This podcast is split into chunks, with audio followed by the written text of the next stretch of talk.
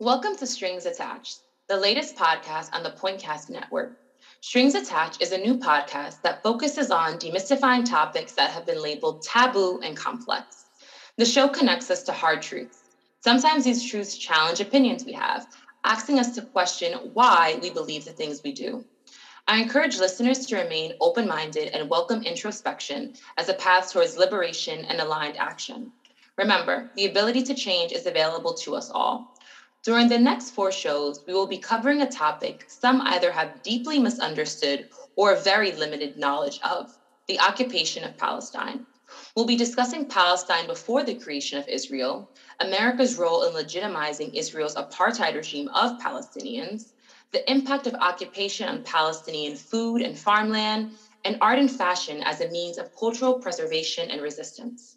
Each show will build upon the other, and it is our intention that listeners walk away more knowledgeable and with greater clarity on an issue that is often presented as an equal sided conflict when the facts may state otherwise. On today's show, we will learn about the historical context that set the stage for the creation of Israel. I'm your host, Sasha Estrella Jones, and with me on today's show is Tasneem Zahalan. Welcome to the show. Thank you so much for having me. Thank you so much for coming on. We are super grateful and excited to get into today's show.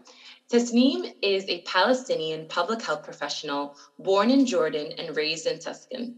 She was involved with Students for Justice in Palestine at the University of Arizona for several years and later worked with Arizona Palestine Solidarity Alliance. She is currently a Master's of Public Health candidate in the Department of Global Health at the University of Washington. So we have so much to talk about. I just want to jump on in there if that's cool with you. Yeah, definitely. Perfect. So Palestine's history does not begin in 1948 with the creation of Israel. So, for listeners who have no clue about what Palestine looked like before then, or even really about the colonial history of Palestine, can you give like a one on one, 101, break that down for us a bit? Absolutely. Yeah. So I think a lot of people, like you said, have it wrong, thinking that it just started in 48, when in fact, this was a project that started much earlier. So prior to the start of the Zionist regime, Palestine was under Ottoman and British rule. And throughout that time, Palestine was comprised of Palestinians and other ethnic and religious, religious groups. And this is a very important factor. So this included Palestinian Arabs, included Jews, Christians, and Muslims, and other ethnic groups that, that all coexisted in Palestine. So in 1917, there was something um, that is referred to as the Balfour Declaration. And so um, the British Empire basically issued this declaration in support for a national home for the Jewish people in Palestine. Um, and it's important to note that Palestine was not the only country being considered as a Jewish home at the time. The founder of Zionism, Theodore Herzl, also proposed looking at British East Africa at the time as a Jewish home, right? So, Palestine, and this is something that's super important because it kind of shapes how we see the settler colonial project. It wasn't all about Palestine. It was just about finding a home for a people that didn't have a home. And unfortunately, it landed with Palestine. But like honestly if history had a different path it could have been a completely different country right that could have been colonized. Um, so fast forward a bit 1940, uh, 1948 um, the united nations voted to partition the land known as palestine to form a state for the jews called israel. So we have world war one happening and we have an influx of jewish refugees that are coming basically into Palestine. We've got waves and waves and waves of them. And so, um, under the support of the British Empire, we begin to see the formation of the Israeli state. Um, and so the UN voted to partition this land as Palestine to form this home for Israel, uh, uh, now called Israel. And so the Zionist movement, along with the horrors of World War One, World War Two, influenced the creation of the state of Israel in what Jews consider basically their ancestral home, according to their religious scripture in the Torah. With even in that, there is so much to unpack. I personally never knew that East Africa was part of that discussion at all. And I think some of our listeners are like, wait, the UN was in on this too? And mm-hmm. it's like, yes, indeed, this was a discussion. Can we give a land that's not ours to a group of people who need a home without how about offering your own land to give? Exactly, right? Let's offer another people's land to these people. And so Israel would not be where it is today without the support of these colonial powers, without the support of um, the United States, of Britain, of France, right? These are all colonial, colonial entities that have helped shape Israel to be where it's at right now. And we cannot forget that. Yeah. A hundred percent. The way that it is so tied into colonialism. When I was doing my own research, prepping for the show, I didn't know that it was actually in 1799. Napoleon was the first person who said, "Okay, yeah, this this land looks like a great land to give Jews to make their homeland, and we're going to do it under French protection that then the yeah. British followed up on and actualized in the late 19th and early 20th century. Absolutely. And that's known as the Sykes Picot Agreement, right? So you have the Sykes Picot Agreement, where basically France and Britain were like, yeah, we'll support this. And then you have the Balfour Declaration, where Britain was like, we're definitely going to support them. Let's send waves of Jews over to Palestine. And as you know it, a settler colonial project has started way before 1948. Yeah. And I want to keep going. You know, we've talked about in this conversation already the impact of World One and World Two on needing a home for Jews. And I think a lot of folk, when we talk Palestine and Israel, the first thing that people say is, oh, it's anti Semitic to be supportive of Palestine. So for mm-hmm. people who believe that, what would you say? Is that true? Is it false? And why either which way? It's absolutely not anti Semitic to be pro Palestine or anti Zionist. Um, I think so. The Israeli lobby has done, unfortunately, a really good job of, of conflating anti Zionism and anti Semitism. And we have so many Jewish allies that are anti the Israeli settler colonial project, right? And these are practicing Jews. Z- Zionism at its core is goes against so much of what the Jewish scripture has to say. Being pro a people and pro liberation has nothing to do with being anti Semitic, right? But this argument is being used time and time again by the Israeli lobby um, and as a way to just like pronounce that Israel is, in fact, uh, a Jewish state when it's not. It's not really a Jewish state. If it was, a Jewish state that cared for its Jewish citizens, then you wouldn't see the racism and the xenophobia or just like the racism that exists amongst the tiered um the tiered Jews. So you've got Ethiopian Jews that are all the way at the bottom, right, of um Israel's whole game that are constantly being attacked by Israeli occupation forces. And you've got Mizrahi and Sephardic Jews that are also deemed other because they're not white European Ashkenazi Jews. So this is not an issue of anti Semitism. It's an issue of a settler, white supremacist settler colonial state. And that's what we need to understand. If we look at the history, you know, to teach us and look forward, how does the relationship that Israel has with other colonial powers, France, Britain, the US, impact the way it's able to continue to be a colonial settler apartheid regime in Palestine against Palestinians. Absolutely. I mean, with the support and the backing of the United States, basically Israel has the green light to just continue demolishing homes, continue expanding settlements, and um, um, and displacing and murdering Palestinians. And the reason for this is because the US, unfortunately, has done it so well, right? The US is a settler colonial project. We are an ongoing settler colonial project here um, that have wiped away years and years of indigenous like land and people and culture. And so Israel is learning from the United States and with the support of the United States and with the support of entities like cruel and awful British colonial and French colonial powers, they're able to just continue um, committing war crimes and atrocities, essentially. Yeah.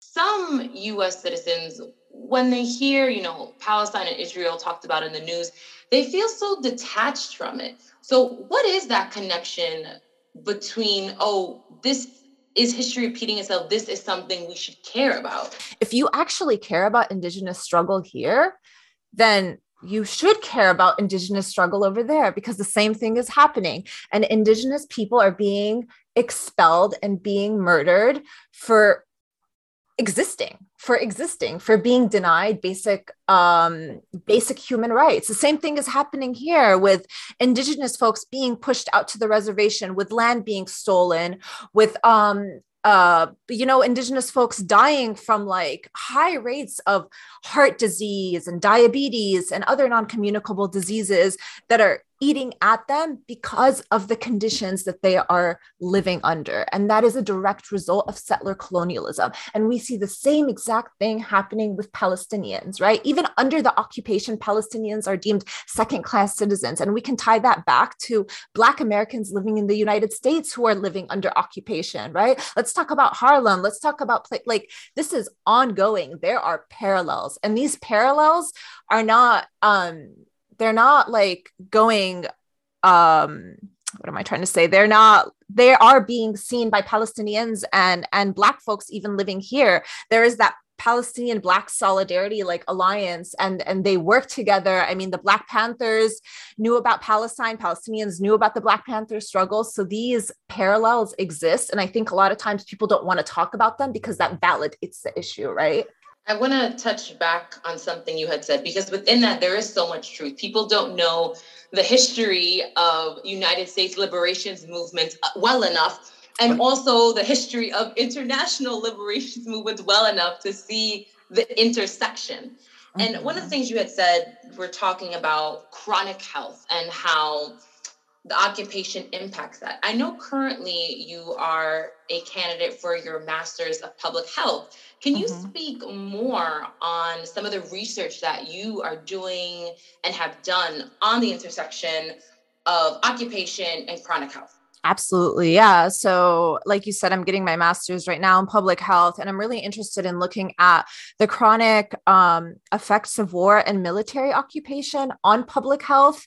And the reason I want to do this is because I think oftentimes, whenever you hear of Palestine and Israel, it's so heavily politicized that people don't don't want to think of it as a humanitarian issue when in fact this this all is impacting the health of Palestinians, generational health, right? There is ge- generational trauma that it has created. And we need to talk about that because that is a way in which we can actually humanize these people and humanize the struggle that they're going through. So, um, before I jump into that, maybe I can give a little context of like uh, how how land has been taken away from Palestine and the three areas that are current that currently exist, and then because that influences. Um, sure, I think that, that cool? would be that's definitely cool. I think it would be immensely helpful for our listeners okay. who are coming in like an intro one on one class. Absolutely. Okay, so then you have historic Palestine, right, which existed pre the Balfour Declaration, pre um, British Mandate, and then in 1948 you have the Nakba, which is what Palestinian refers Palestinian refer to, or the catastrophe. And um, basically, this is when Zionist forces um, expelled uh, at least 750,000 Palestinians who became refugees, and 13,000 Palestinians were killed in 1948. Over 500 villages were depopulated and destroyed, including where my parents and grandparents are from. Um, two dozen massacres, 4 million acres of land can- confiscated, and only 22% of historic Palestine was left for Palestinians. And this is comprised of the West Bank and Gaza Strip. And then Jerusalem was recognized under international law. So this was 1948. Fast forward a few years, you have 1967 um, Six Day War. And this is uh, this war was when Israel went to war with Palestine's neighboring uh, Arab countries and celebrated a military victory, which allowed them to seize even more land. Um, so they were able to seize the West Bank, Gaza. Uh, they were able to seize Golan Heights from Syria um, and much more. And so this was a huge victory for Israel. And After that, that led to about 7.2 million Palestinian refugees worldwide. Um, and so the majority of Palestinian refugees live not really far from their home. So a lot of refugees in Gaza, a lot of refugees th- across Palestine. I know my father, he is from Lid in 1948. In 1967, um, the seven the seven day six day war broke out and they became refugees and had to relocate to Nablus. So a lot of internally displaced persons is how we refer to them, and then a lot of refugees outside of uh, Palestine. Um, and actually, more than half of the refugee refugee population currently lives in Jordan, and then approximately thirty seven percent of the refugees live in the West Bank and Gaza Strip. Um, so a lot of internally displaced people, a lot of refugees out of the Six Day War. And then you have 1995, which was the Oslo Accords, and this is basically was uh, like a secret agreement between Israel and Palestine Liberation Organization, in which the PLO recognized Israel's legitimacy, and then Israel recognized PLO, and um, this resulted in the occupied in the occupied West Bank um, being divided into three areas: A, B, and C. And so, Area A is a Palestine-controlled area uh, area B was joint controlled by Israel and Palestine, and then area C is completely under Israeli control. And so this is just like really, really me condensing the history of settler right occupation and how land is being stolen. The reason I bring this up is because it really influences how public health operates under these different areas. And one thing I want to focus on is Gaza specifically. So Gaza has been under a water, air, and land blockade since I think like 2005 or six or seven. That was supposed to be temporary, but has not been temporary. And what this blockade means is that Palestinians living in Gaza, majority of whom are refugees, by the way, there are over 2 million people living in such a tight space. Gaza is tiny, 2 million people densely packed. And Gaza is one of the places that is um, continuously targeted by Israel. It is just completely devastated. So Gaza's entire infrastructure is completely devastated. Its health system is completely devastated. It's one of the most densely populated areas in the world and has a lot of internally displaced persons and refugees, right? So I told you it counts for like over 80% of its population. Um, and so there are we've seen a number of cases in which there are sick palestinians living in gaza who need permits to seek care to leave gaza but these permits are continuously denied by the Israeli state. And actually, I remember reading a report, and I want to pull up the statistics right here. Um, so it was a study in the One journal found that the approval rate for cancer patient permits to leave Gaza to access adequate care dropped 40% from 2012 to 2017, ultimately increasing the mortality rate amongst patients whose permits were denied. Basically, Israel year and year again is denying more and more um, more and more permits for Palestinians to seek care to go to the West Bank. They're basically telling them, no, we don't want you to get care. Die. Just die. They're killing them. And it goes documented. There is still the silence around it, which is why I think the work you're doing is so, so essential and important and must be highlighted. It Thank is a you. humanitarian issue period. It is a healthcare issue, period. 100%. Like 100%. It is literally medical apartheid, which exists within Palestine. Like there's no other way to say it. It is medical apartheid, where a certain people are allowed to live healthy and have, you know, an overall really good well being, while others living just miles away are are not giving the same not given the same opportunity right? Again these exist here with with folks who are on like medicaid versus people on private insurance right? You don't get the same quality of care. And there are so many parallels when we talk about this but it is so apparent in occupied palestinian territories where palestinians are left to, t- to die. They live with you know, I don't even want to see PTSD because it's not post traumatic. They're continuously living in a state of trauma. They were born into war, and this is all they know. And there is not enough resources to seek care, you know, especially when mobility is restricted, especially when you have checkpoints in the West Bank, when you can't even leave Gaza to go seek care. What are you expected to do? You're left to die, unfortunately. Like that is literally the reality of so many Palestinians. And if it's not that, it's you dying from stress induced non-communicable diseases you have high blood pressure you have high cholesterol you have who knows what like it is literally settler colonialism kills you. And if it doesn't kill you, it's going to kill your grandchildren. It's going to kill your father, your grandfather. That is what happens. That is what we're seeing here. Um, on indigenous land and that's what we're going to be seeing in palestine i don't even know how to close after this because the truth of the matter is all the reasons you said are why everyone around the world not just those that are part of the diaspora eyes have to be on what's going on in Palestine under the illegal, let me be very clear, illegal occupation of Israel. I want to say thanks so much, Tasneem, for all the wisdom and knowledge you have brought to the show. Mm-hmm. Thank you. We are so grateful. Thank you so much for having me. Yeah, I'm really looking forward to the series coming out.